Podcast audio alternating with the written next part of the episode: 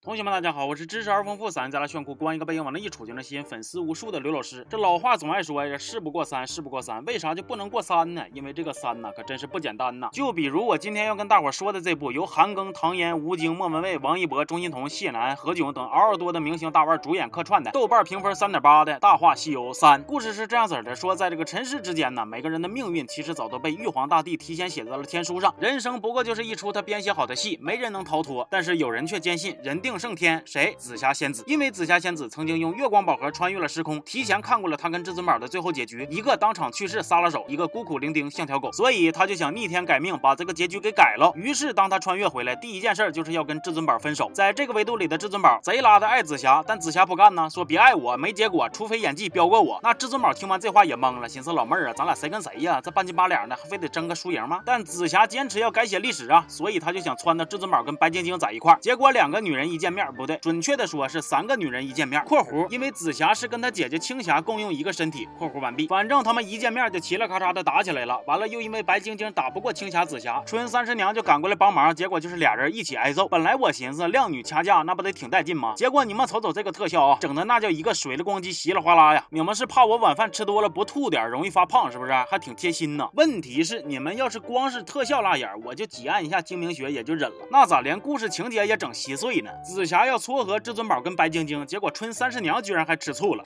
我不介意你有孙悟空，自然也不介意你有第二个男人。可是你不能偷偷还不带我。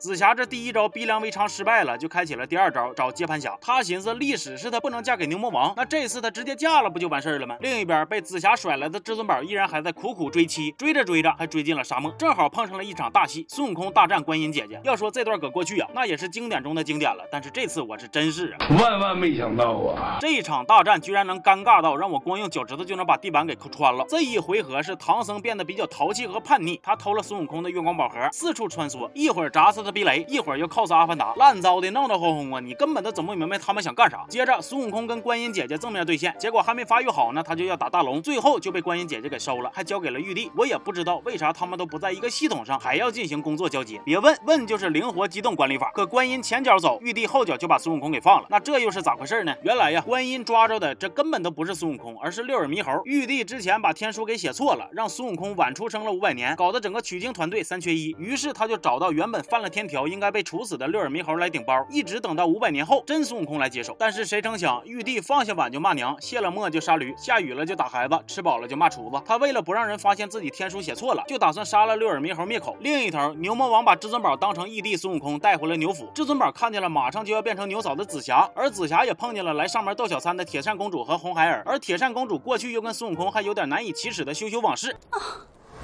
空，所以他们几个放一块堆儿，那就跟养蛊似的，乒啷乓啷各种斗啊，爱恨纠葛的复杂程度绝对不亚于中日韩泰各路家庭伦理剧，展开讨论拍个二百集都不够打底儿的。完了，唐僧又无意中放出一头大牛，这牛到底是啥，干啥，咋的了？不知道，可能就是纯粹来添添乱。接着，牛魔王他妹牛香香也登了场，二代香香非常暴躁，还喜欢搞食补，讲究以形补形，所以给自己补的呀。哎呦我去了，我光看他一眼都觉着上火呀。那为啥香香变成这样了呢？因为他当年爱上了个螳螂哥，结果这个螳螂哥就被牛魔王以螳螂会。吃掉伴侣为由给整死了，于是香香就开始放弃规则，放纵去爱，放肆自己，放空未来。所以这个悲伤的故事就告诉我们一个啥道理呢？做人可以没有知识，但是不能没有常识。母螳螂才吃配偶啊，大哥，你这是不是有点过于冲动了呀？再后来，紫霞跟至尊宝坦诚了自己心里的顾虑。我用月光宝盒去到未来，看了我们的结局，我死了。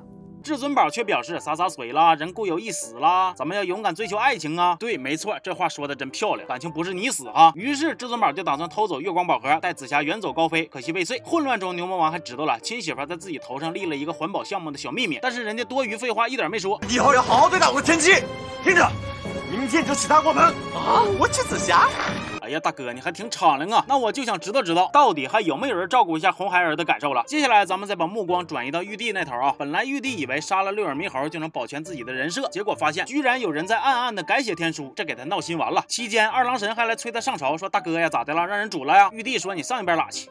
真只是有一点感冒，自我隔离二十一天，免得传染给大家。二郎神一听，哎呀，这安全意识还挺值得表扬的。行，那你继续隔离吧。但实际上，玉帝正搁这做六耳猕猴的思想工作呢。他希望小六能再帮他一次，小六不干。玉帝说：“那你这就是在逼我放大招啊！实话告诉你吧，其实唐僧就是你的儿子。”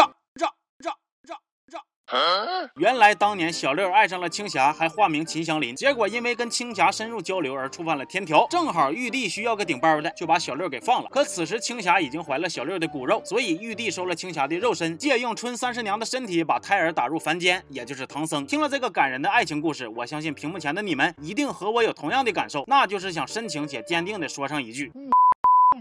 终于，小六被这个真相所打动，打算继续顶包去扮演孙悟空。于是他成了盖世英雄，踩着七色祥云去大战牛魔王。青霞从玉帝那儿拿回了肉身，假扮成紫霞挡了那致命的一击。那这个结果就也算是没有违背天书所写的剧情。而电影的结局就是六耳猕猴陪着自己的儿子成功去西天取到了经，然后玉帝破格让他代替紫霞跟青霞变回了两根灯丝儿，天天光不粗溜的缠在一块儿。而紫霞跟至尊宝俩人就有情人终成眷属，继续快乐的生活了。就这部电影啊，时长九十三分钟，虽然已经过过去好几年了，但是我依然记得，我看完之后陷入了长达八个小时的迷茫，我完全不知道自己刚才到底看了个啥，导演到底拍了个啥，大伙到底演了个啥，我只是觉着我好累，我好冷，好想找个地方睡一觉，歇歇我的眼睛，净化一下我的灵魂。那同学们可能就有问题了，就这么一个玩意儿，那是咋拍的？谁拍的呀？没错，他是由刘镇伟自编自导的，对，就是那个拍了《大话西游》前两部的那个刘镇伟啊，就是还拍出了东成西就的那个刘镇伟啊，你们根本不敢想象这二十来年刘导到底经历了啥，可能这就是是人们常说的，永远不要陪一个男孩长大吧。行，那这期就说到这儿了，我是刘老师，咱们下期见。